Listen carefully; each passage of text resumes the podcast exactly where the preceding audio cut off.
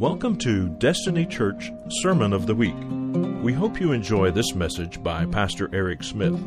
For more information about this podcast and other resources, visit destinydayton.com. I, I felt led to, to, speak on this topic right now, um, out of the rut. And I've taken this from Ephesians chapter 5. And let me just read this. There's going to be about 15 verses, or 14 or 15 verses here I want to read. Uh, Ephesians 5, verse 6. And I want to come down here on the floor today. I hope that's okay. I often find myself down here anyway when I'm preaching, so I think I'll just start here. I have, I have nowhere to go but further out into the audience, so that'll be cool. So stay awake. Here we go. Ephesians chapter 5, verse 6. Let no one deceive you with empty words, for because of these things, God wrath, God's wrath comes upon the sons of disobedience. Therefore, do not be partakers with them. Everyone say, therefore, therefore. do not be partakers with them. And verse 8 For you were at one time darkness, but now you are light in the Lord. Walk as children of the light. For the fruit of the light consists in all goodness, righteousness, and truth trying to learn what is pleasing to the Lord. That sounds like discipleship, doesn't it? I'm getting closer to the Lord, trying to learn what is pleasing to the Lord. Do not participate in the unfruitful deeds of darkness, but rather expose them. For the things they do in secret are shameful, even to mention. You ever wonder why, like, bars and casinos are all dark and some of them don't have windows?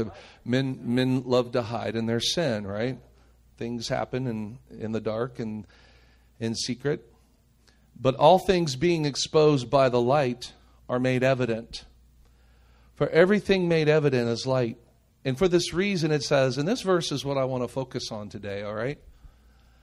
And I'm going to read a few on the other side as well, so we have context. For everything made evident is light. And for this reason, it says, now before I, I read this, what Paul wrote, this is a conglomeration of about four Old Testament verses from Isaiah packed into one little triplet right here, all right? Awake, O sleeper, rise from the dead, and Christ will shine on you. Read that again.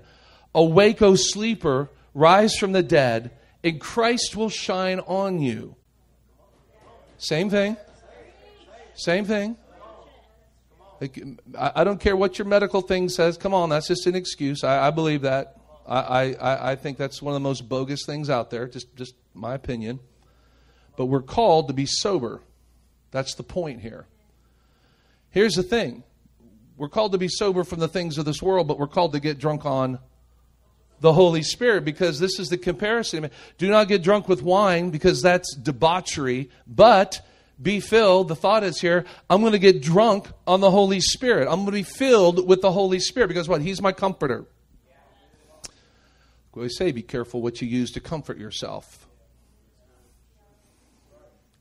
That's an affront to a holy God who sent the comforter to us, right?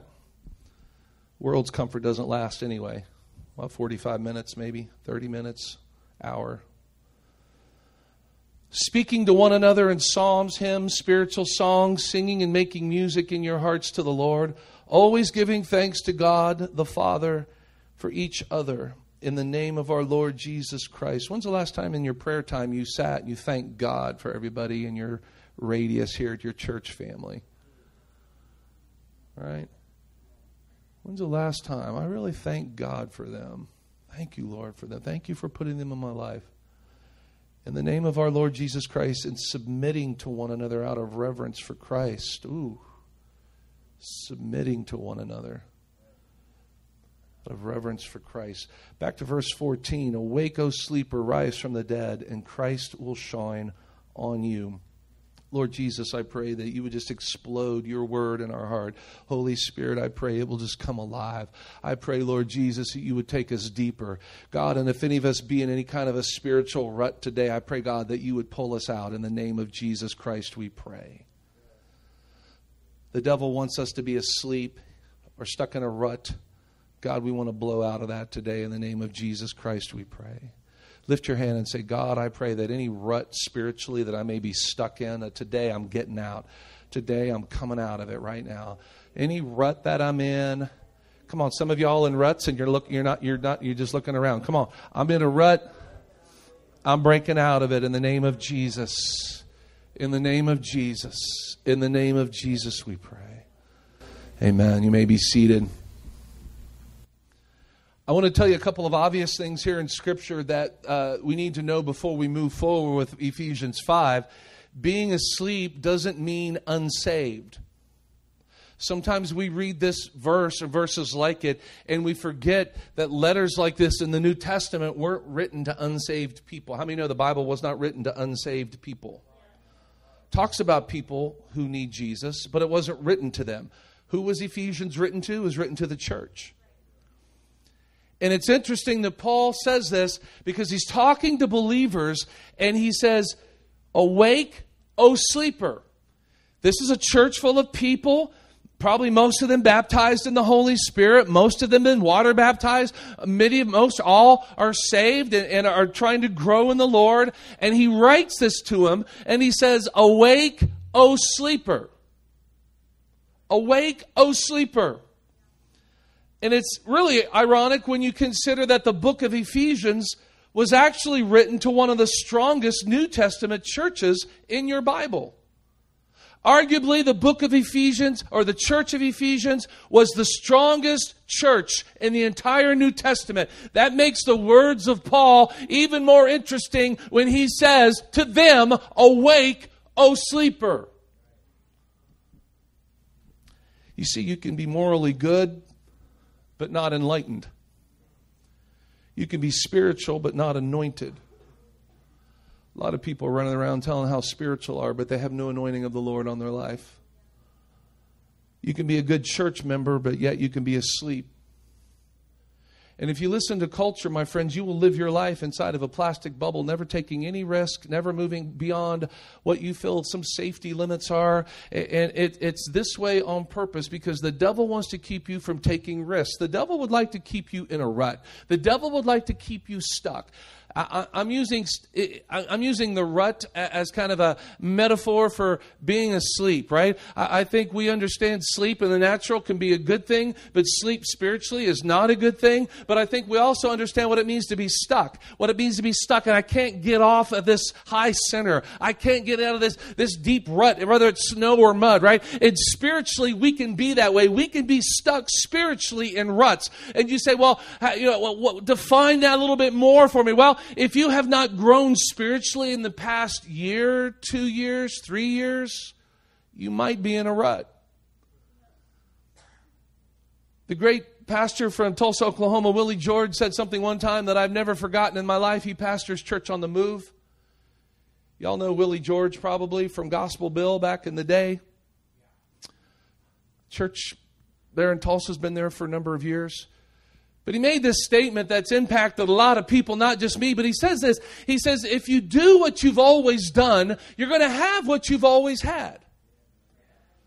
And if you find yourself stuck in a rut, if you find yourself stuck spiritually, being asleep can become a norm. It could just become part of the deal. And you just keep repeating the same thing over and over. And this is where we have to understand that something's got to change. Because if fasting and regular praying, uh, not serving my church, if that's not been a part of my regular repertoire, then I'm likely stuck in a religious rut. The Lord wants to move us off of center. He wants to move us forward. When's the last time you've taken a faith risk? Could you turn my mic down just a little bit?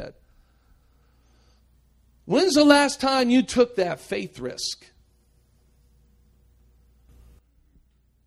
See, our culture wants to keep you in the bubble. It wants to keep you from trying anything. And we'll live in this area of safety. And, and, we will we will talk about being safe and we'll do what's safe. And we've really become safety obsessed. And I understand there, there are important parts of that that we need to understand. But I'd like to ask you in the New Testament, show me one prayer where any of the early church fathers, including Apostle Paul, including Jesus, prayed a prayer, God keep us safe. When's the last time we had a prayer? I think I'm going, it sounds like I'm getting louder. when is the last time that we have taken a risk that was a little bit dangerous I'm not talking about doing something foolish. You heard the testimony of Raekwon. That would be a little bit dangerous. I have $100 to my name and I'm about to give it all. What I'm saying is, it can be really comfortable to stay in our rut of predictability. Thus, Paul is writing Christians, and he is telling them, Awake, O sleeper. Awake, O sleeper. So, according to Paul, I want to look at this passage here, and I'm just going to kind of pick some things out here for uh, this morning that I want us to examine. And I want to just ask the question if we're in a rut or we're asleep, and how do we get out of that rut? The question is for Paul, Paul, how does he recommend that we wake up? If he's talking to a church full of, of powerful Christians, which he arguably was, how does he recommend they wake up? Here's the first thing that I see in this passage. And number one, this is what I want to jump to right now. I'm going to try to jump to it. I might need some help in the media booth. Make sure ProPresenter's on top, if you know if that makes sense. And there we go. How do we wake up? We wake up by remembering that we are co workers with a commission. Co workers with a commission. We are co laborers with Christ serving Him for the great commission that he has called us to. If you look in your Bible to Ephesians 5 16 through 17, we just read this. He said, Take advantage of every opportunity because the days are evil. For this reason, do not be foolish, but be wise by understanding what the Lord's will is. When Paul says, Take advantage of every opportunity because the days are evil, he is not talking about they have a sale down at Costco and it ends on June 14th, and you better hurry. There's only two days left to take advantage of this opportunity. No, he is saying take advantage of every opportunity. He is talking about expanding the kingdom of God. He is talking about the people that you love and know that are going to go to hell because they have rejected Jesus Christ. Take advantage of every opportunity. Why? Because the times are evil. Days are evil. Paul reminds us here to do something. Every opportunity we have, let's take it to advance the kingdom, redeem the time. Some of your translations may say, same meaning. It's saying, don't waste time when time is short. Do everything we can to reduce the perishing and reach the lost. I'm convinced that that's one of the prescriptions that I believe the Lord is writing for people that are asleep.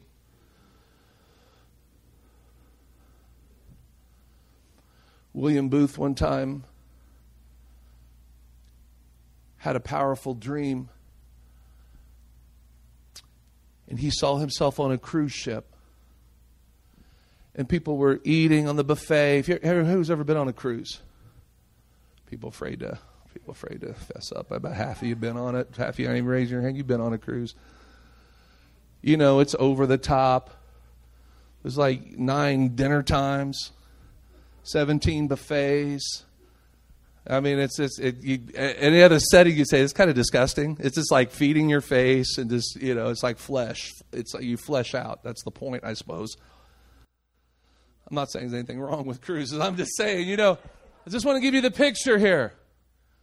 William Booth had this dream, and they were on this cruise ship, and it became obvious to him in the middle of this dream that he was looking at the church.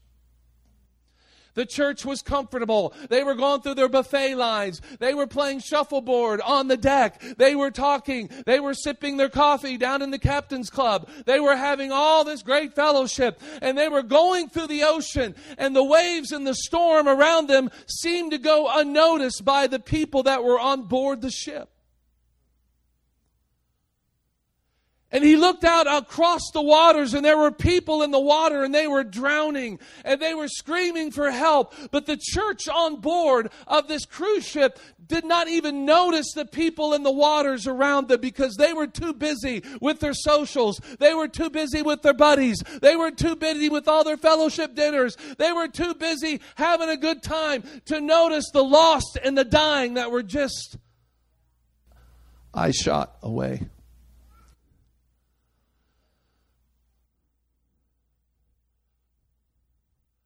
The Lord totally wrecked him in that dream.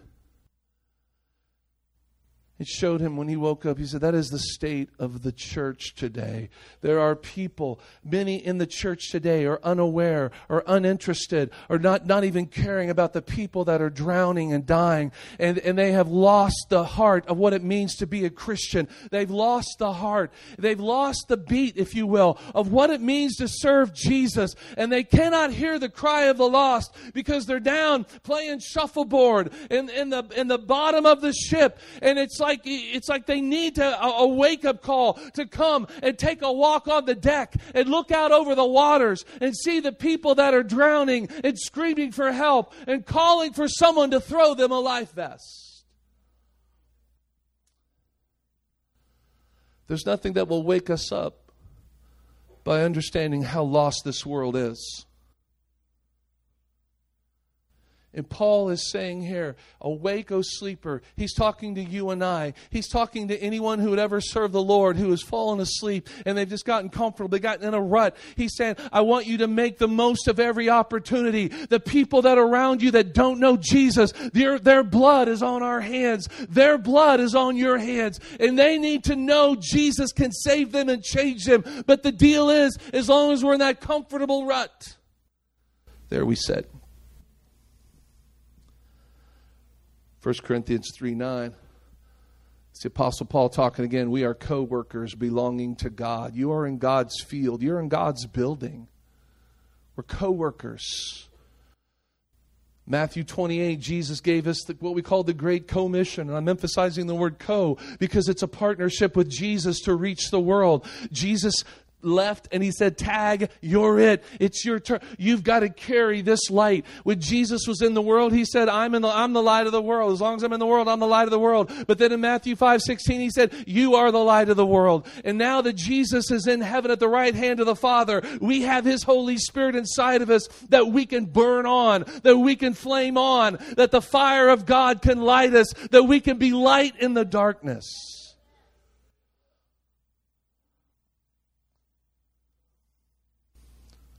We're co laborers. I want to tell you, Jesus didn't save us so we could sit back in lazy boy Christianity thinking our work is over. We have been saved so we can get to work to become a link in this chain of grace that Jesus Christ has extended to this planet. That's why we have to call out false doctrine like this hyper grace message that is permeated and becomes so popular within the church. And it's so very dangerous because it tends to absolve the believer of any responsibility for the harvest. It paints a picture that we're all on the cruise ship and we're chillaxing and Jesus has done it all. We're waving at people as we drift by. But Jesus and Paul, however, both paint a picture, my friends, that we are born into an ancient spiritual war where we wrestle, we contend, where we fight, we will overcome. That's the message of Jesus. That's the message of Paul. Yet the modern church today seems absolved just to kind of float. If we're going to get out of a rut, we got to understand that we are co laborers with Christ. We've been called to a commission. It's your job, it's my job. It's not just the pastor's job. We don't hire staff to cover that for us. I don't care what you, church can have 100 people on staff. Doesn't matter. Doesn't absolve any believer of their responsibility. I hear people say, well, we've got to we got a care pastor for that. We have an outreach pastor who does that. No, you're the outreach pastor. You're the care pastor. You're the church. People go, why doesn't the church do that? Well, you're the church. You give me the answer, please. Why aren't you? Why doesn't the church help so and so? Why aren't you? Because we want to absolve, we want to put it on somebody else. Not you guys. I'm talking about those other people that go other places. Secondly, Paul says in verse 6 Let nobody deceive you with empty words, for because of these things God's wrath comes upon the sons of disobedience. If we want to get out of the mud, out of the rut, to fully wake up, and I'd encourage you not to look at your phone and zone out today. I'd encourage you to listen. If you're looking at your phone and, and, and social media right now, you're the one I'm talking to today. You're asleep and you need to be awoken, and I love you, and I want you to have the fullness of Christ alive inside of you. We have to fully comply with God's word. If we're going to get out of a rut, again, going back to that original thought, if we continue to do what we've always done, we're going to get what we've always had. So we've got to do something different. Sometimes, and most of the time, it's going to require radical obedience to what the Word of God says. Now, radical obedience is difficult because sometimes it causes you and calls you to break off relationships that you know you shouldn't be in and shouldn't have. Fully complying with God's word means shining the spotlight on your heart and saying, Ooh, mm, I, I, that's got to change. That's got to go. That can't exist. And God's grace and His power, that can't exist with Him because no man can serve two masters. And it's difficult, but it's very important because if we want to grow spiritually, if we want to get out of the rut, if we want to get unstuck, right? If we want to wake up, we have got to fully comply with God's word. This is why Paul, again, writing Christians, the strongest church in the New Testament, Ephesus. That's where John the Revelator was. Ephesus, the strongest church in the New Testament. He said, Awake, O sleeper. He said, Nobody deceive you with empty words. For because of these things, God wrath will come upon those who disobey, on disobedience. He said, For you were one time, verse 8, you were in darkness yourself, but now you are light in the Lord. Live like children of the light, for the fruit of the light consists in all goodness, righteousness, and truth. Trying to learn what is pleasing to the Lord. I just want to say this today the church must stop believing half truths. The church must stop being sucked in by dumb doctrines. I think it was Ben Franklin that said a half truth is actually a great lie. There's a lot of half doctrines, half truths, and it's ridiculous. I want to tell you, l- listen, this is crazy. We, we've had brilliant Greek Bible scholar, hundreds, thousands, if you will, Bible scholars in the past 2,000 years. And these, these guys that suddenly think they have found a new meaning in the scripture, or that they, they, they seem, of course, it always seems to coincide by putting a stamp of approval on some sin or ungodly lifestyle. And they are preaching doctrines of demons, my friends. And they're saying, well, that's not what the Bible means. Here's the correct translation. Even though we've had 2,000 years worth of brilliant Bible scholars. You see what's at work here. There is an effort to get people to follow things that aren't true. And deception is so deceiving when it has a mixture of truth in it.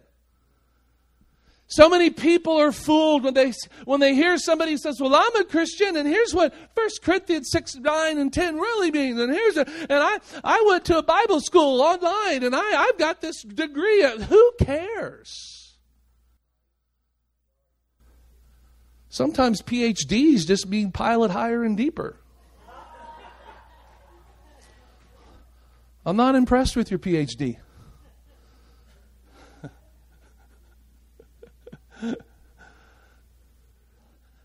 You can be deceived with a PhD and MDiv and MABS and everything other kind of Bible degree you can get. You can be deceived. Wasn't trying to be coarse there, just trying to, you know, make a point. By the way, my dad taught me that, so I'll blame him for that one. Get mad at my dad. He's in heaven. Laughing at you for being offended. All right.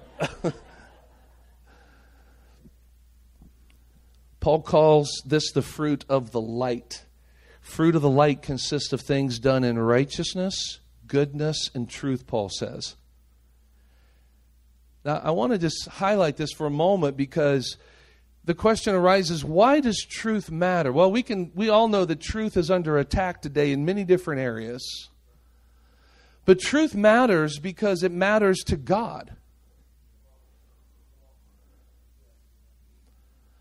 Why does right living, why does goodness matter? Because it matters to God. I want to tell you that anyone or anything that wants to muddy the waters, that wants to call unrighteousness righteous or call evil good, it is not of God. And I just want to say this too learning the Word of God is not enough today. Sadly, many who talk about wanting to learn the Word of God only do so because they want to win an argument somewhere.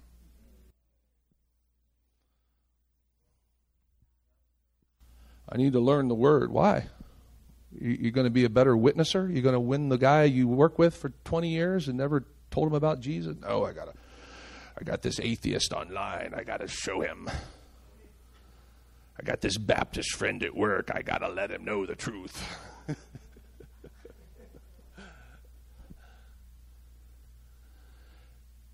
It's good to know the word, my friend. We need to know the word. But I want to tell you what's more important. We must be people that execute the word of God in our lives. We must make sure we not only know it, but we're doing it. Let me just say it that way. These are the days that we not only know the word, but we're living the word. Are everybody tracking with me? Some of you frowning at me. Some of you look at me like I have seven heads today. Am I okay? Good? Fresh breath, teeth, clean, white, right? Okay, good. Thank you. We have to be people that not only know the, not only know the word, but live the word of God.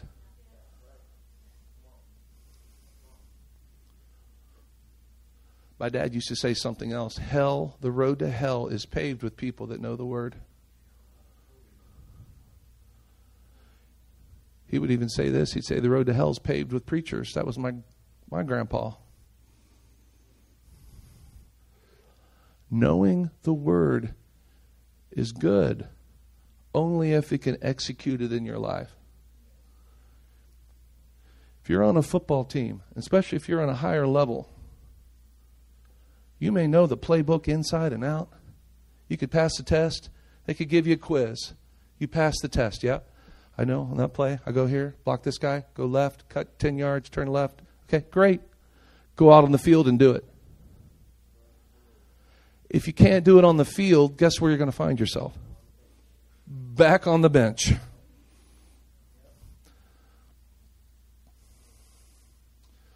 few years ago, it was a, a shocking admission on national TV. I think it was the Buffalo Bills. Dylan's on vacation. I, I wish he was here so he could hear me talking about his team a little bit here. Buffalo Bill quarterback went down in an injury. They brought his backup in. He was terrible. Terrible. You see my face? Terrible. I, mean, I think in that game he actually threw more inter, uh, more completions and more touchdowns for the other team than he did his own. After the game, what went wrong? Well, to be honest with you, this is what he said to be honest with you, um, I really don't know the playbook.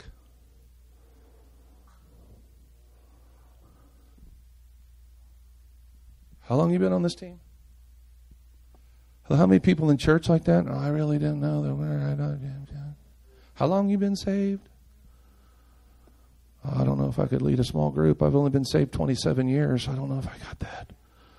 Could I lead someone to the Lord? I don't know. Uh, I haven't been saved long, like 11 years. LOL.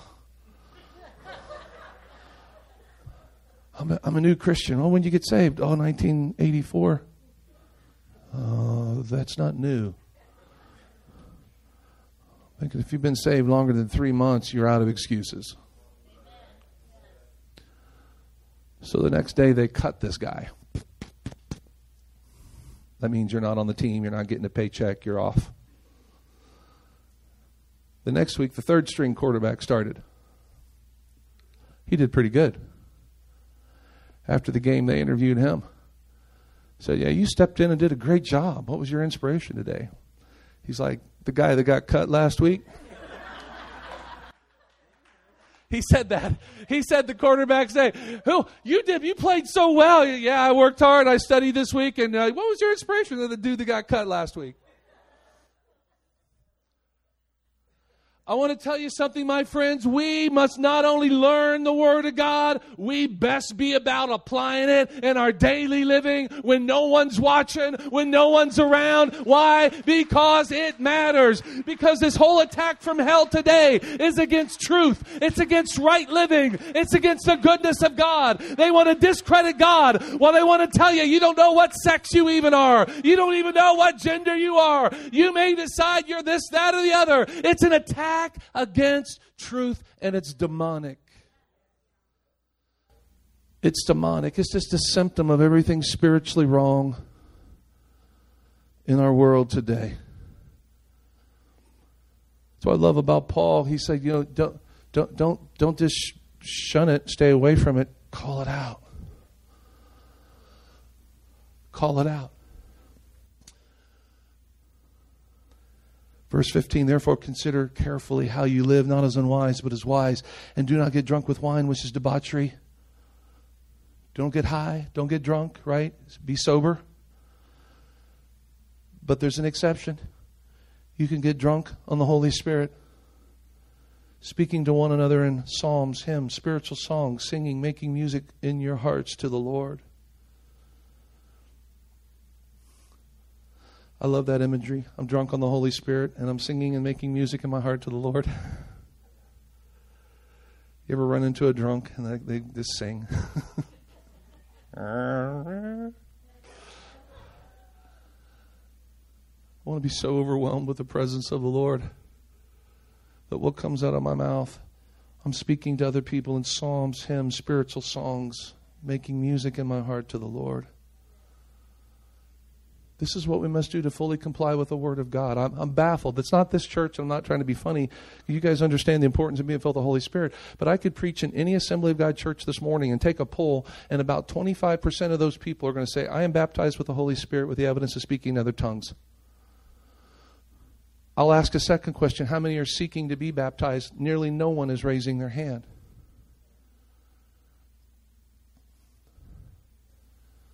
We've come up in our movement in a generation where we have, and it's a it's it's the pulpit's fault. That's that's the only thing I can tell you. It's it's the the the people that stand behind this. And wherever the Holy Spirit is not preached, that minister is a thief and a robber.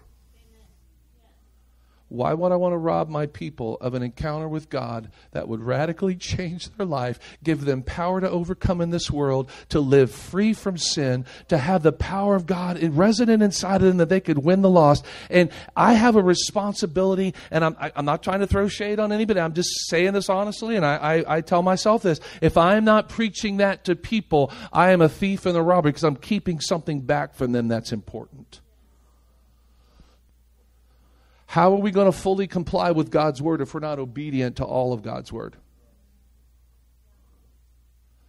I don't know if it was Mike Signorelli who I was listening to, but he's like, stop telling people you love Jesus if you're not obeying him. Because Jesus said, if you love me, you're going to do what I say.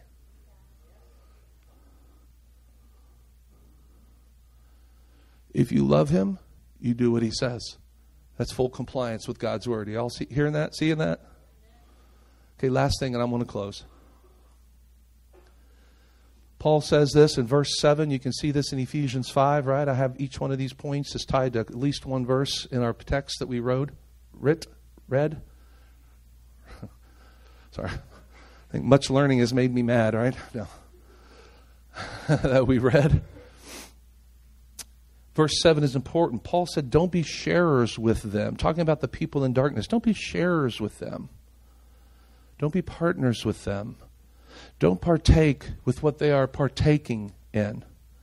Therefore, if we are going to awake from sleep, if we're going to get out of the rut, hear me, hear me, hear me, we've got to break every association with darkness that we may have in our lives.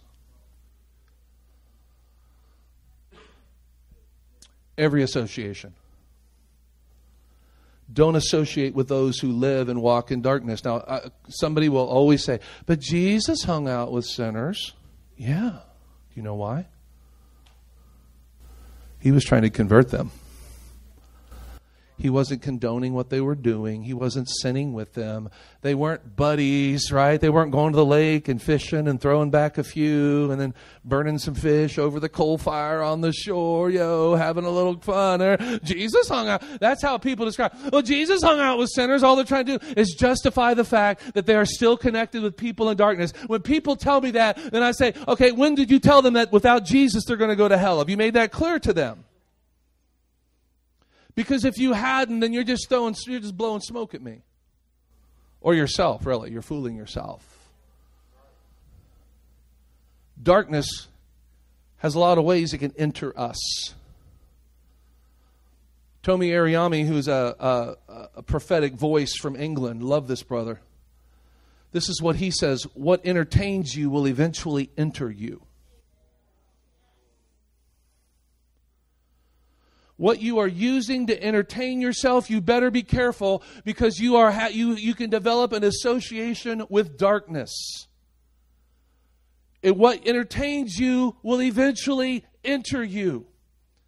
Now, Jesus delivers junk out of you, and He delivers us out of that junk. But listen, it is up to us, therefore, afterwards, to walk there in that freedom. To walk in Jesus is to walk in freedom. Therefore, the Bible tells us that we have to have self discipline, self control, and these are increasingly rare virtue traits in our culture, yet they're desperately needed. And the believer must walk in those to stay free from the entanglements of the world. It's what Galatians 5 1 says says, Stand fast, therefore. This is Paul again writing another church. Stand fast, therefore, in the liberty by which Christ has made us free, and do not be entangled again with the yoke of bondage. Jesus sets us free. It's up to our self discipline and self control to maintain that freedom to not become entangled. Read that there. Don't become entangled again.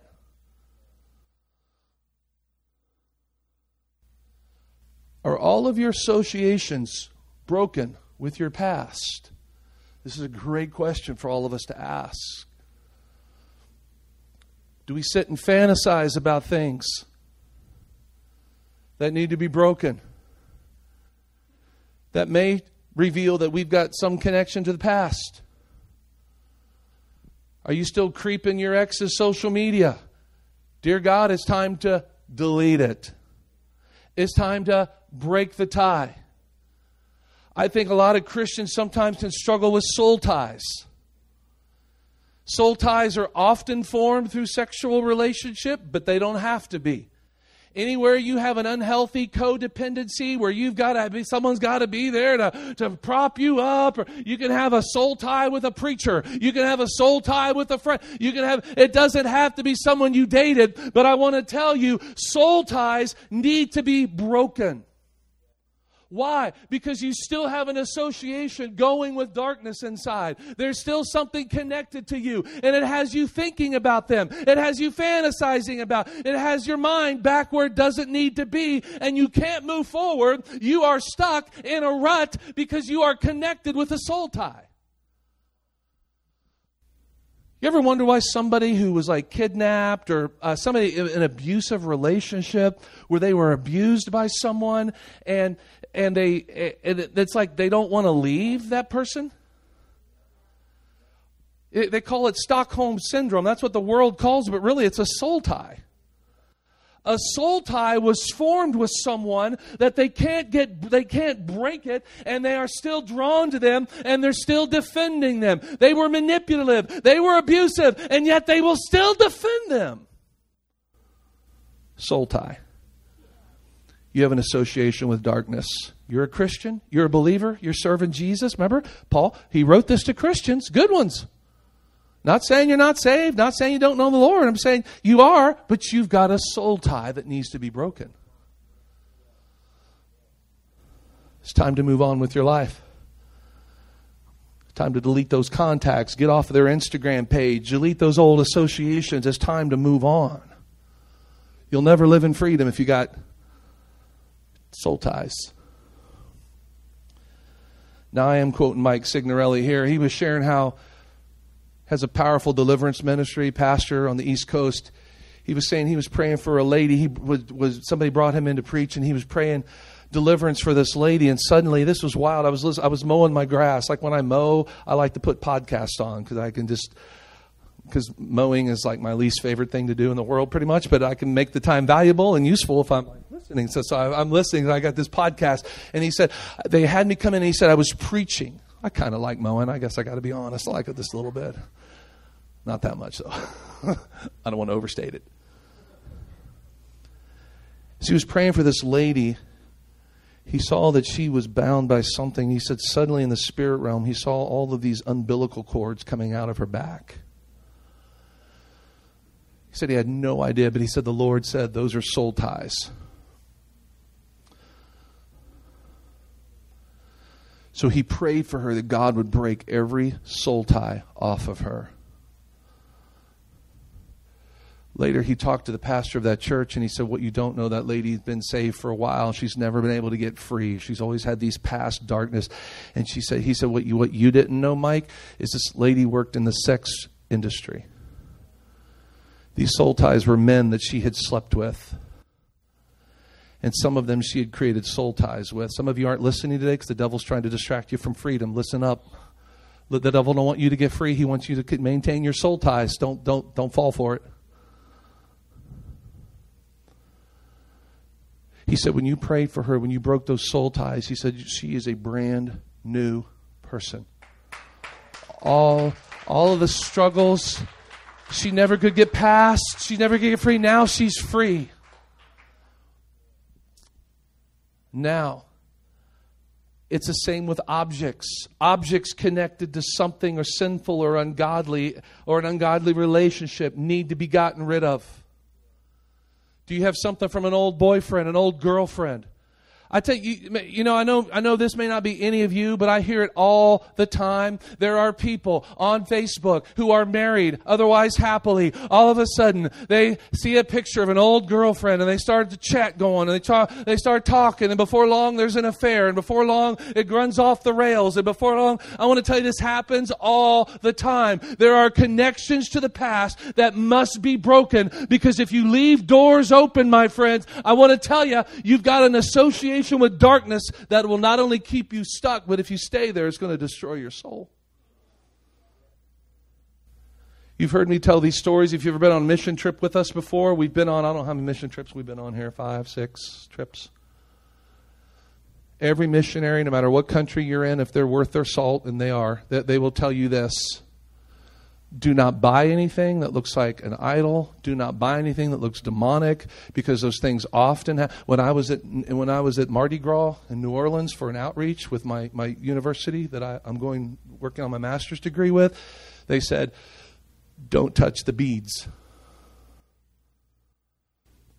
They said a lot of these beads that they're throwing, these companies make them, and they're owned by people that are into voodoo, and they will curse these beads with voodoo curses. And I'm telling you, walking down Mardi Gras, number one, you don't want to look up. You want to keep your eyes straight, right? And you will just be hit with beads all over. And you see these goofy people, they, oh, look at that. And they have like 20 necklaces around, like, and they don't even know what they're allowing into their life. Now, see, the devil is whispering to someone right now saying, That's stupid. That's the devil talking to you right now. Because you've got darkness that you've held on to. You've had objects you've held on to. You've got soul ties that need to be broken. And the devil doesn't want to lose his access to your mind, to your heart, to your fantasy life. Come on. If you're still thinking about old boyfriends, old girlfriends, you've got a soul tie. You're fantasizing about someone else who's not your wife or husband, there's something wrong.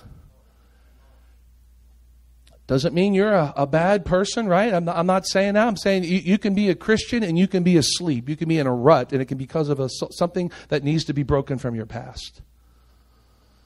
Is this okay today? All right. Half you think it's okay, the other half, I'm not sure where you're at, but God bless you. Welcome to Destiny today. Glad you're here. This is interesting because Paul is telling this to people here in, in the church of Ephesians, the Ephesus church. Break every association with darkness. Do y'all remember what happened in Acts chapter 19? Paul was preaching in a city. And people were coming to Jesus.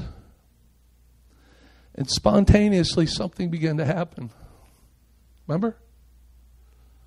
Someone in here knows this. The Bible says they began bringing their magic books. Can I tell you, a book back then was expensive? You've heard me say this before, but Luke Acts was written as a two volume set. That book would have been worth $1 million in today's money. That's how rare and difficult it would be to have a book of that size.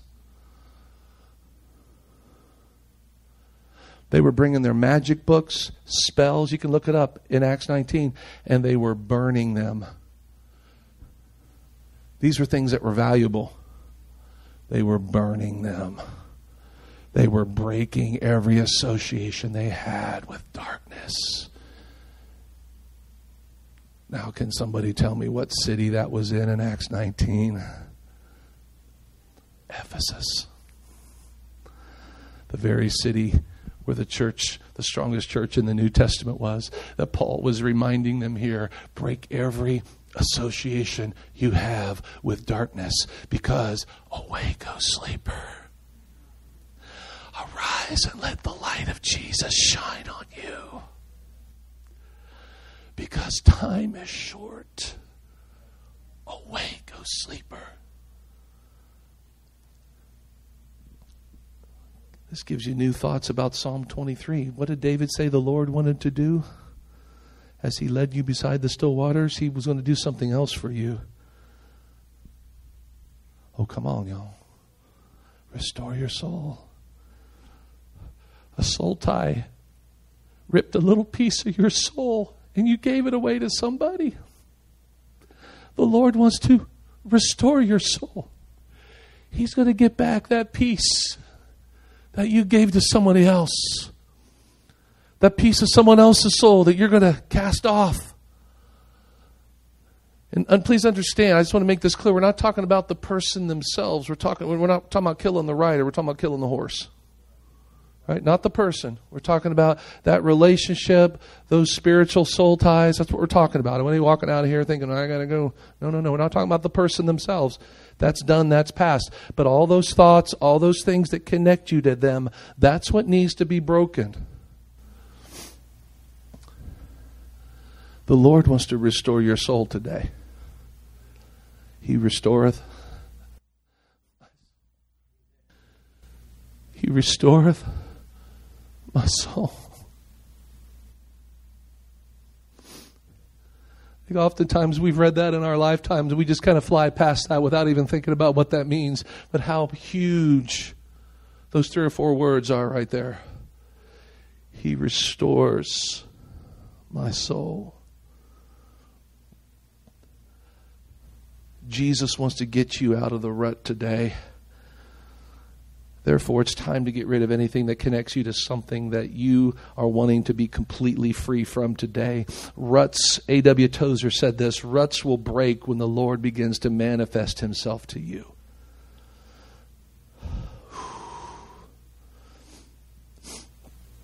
Ruts will begin to break. I don't care what it is. A rut will begin to break in your life when the Lord Jesus Christ begins to manifest himself to you. I'd like everyone just to stand, lift your hands to the Lord. Come on.